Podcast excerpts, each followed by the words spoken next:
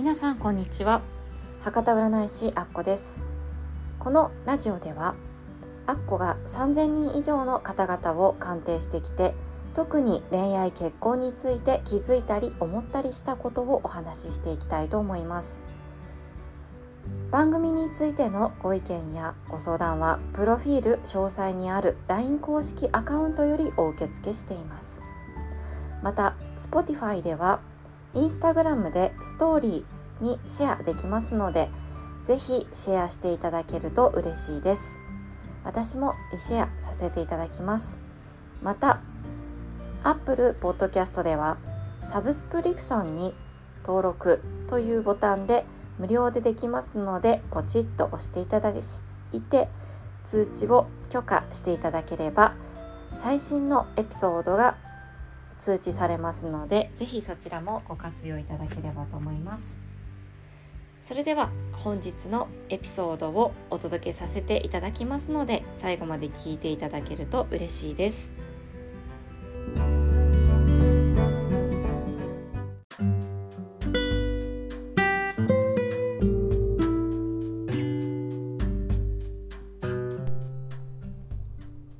今回はペガサス女子の恋愛あるある3選についてお送りさせていただきたいと思います、えー、最後の大鳥と言ってもいいと思います。ペガサス女子さんはですね本当に魅力的で破天荒な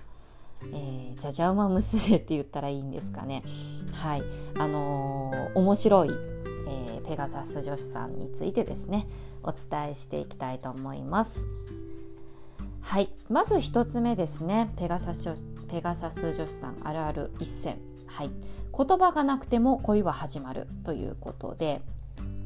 雰囲気と感性だけで恋愛相手を選ぶのがペガサス女子さんです。恋人がいても他の男性に恋するのは仕方ないよね。人間だもの。みたいな感じで思っている傾向があります。自分の感性と直感だけで生きているので形式とか常識とかマニュアルなんて邪魔なだけなんです。この人好きかもとピンときたらもう恋が始まっちゃいます。あったらその日のうちに結ばれるなんてこともあるでしょう。ペガサス女子なら全然不思議じゃありません。恋が始まるのも早いけれど感性のズレや束縛を感じたら恋心も一夜いやもっと短い1時間でもう冷めちゃいます。熱しやすくて冷めやすいっていうのはペガサス女子のためにある言葉かもしれません。でも不思議とすぐに次の恋人候補が現れるのでガツガツ探さなくてもいつも目の前に好きな人がいます。豊かな感受性と相手の胸にポーンと飛び込める人懐っこさもあってペガサス女子は若い頃からモテるんですね。で言葉を交わす前に直感や感性で恋をしているのでペガサス女子にくどくどしたこうくどきの言葉っていうのはですね必要ないんですね。でなんで君が好きかというとこうこうこうこうこうああでねみたいなそういう説明っていうのは本当無駄なんですよ。で勘の鈍い男性っていうのはこの時点で失格ということになってしまいます。はい次2つ目許せないのは感性の不一致とあと束縛ですペガサス女子の恋愛は最初から最後まで自由気ままです。そして恋は特別なものじゃなく生活の一部なので恋するようにあ息するように恋をして結構傷ついたりもしています。なんせですね恋の条件は感性だけなので生活力とか人間性っていうのを見余ってしまって危険な行為にはまったりあと悪い人に騙されることもあります。束縛を嫌がるくせに極度の寂しがり屋さんなのでいつも誰かがそばにいてほしいですね。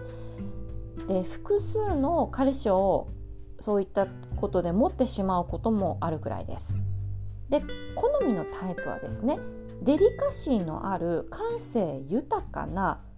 まあ、ちょっと爽やかイケメンっていうか雰囲気イケメンみたいな感じですかね。ルックスっていうよりファッションセンスとか着こなし方の方が気になるっていう感じで外国人とかあとかなり年下の男性とも波長が合うといった面白い感性の持ち主です。そして3つ目こちらウィークポイントになります。エキセントリックな女ということでペガサス女子の気分の浮き沈みは相当激しくって気分が乗ってる時と落ち着いてる時では同じ人とは思えないほどです。自信満々かと思えばもう私なんて死んだ方がいい という情緒がですね超不安定な時があります。で今日はどっち？と、まあ、付き合うですね。相手もですね、まあ、タジタジというかそんな感じですね。もう繊細なんですよね。そして感受性がすごい豊か。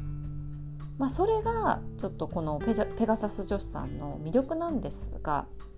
やっぱちょっと中庸とか安定とかブランディングっていうのも恋には必要かもしれませんね。はいいかがだったでしょうか？とっても破天荒で面白いペガサス女子さんについて解説してまいりましたこれでですね一旦12分類の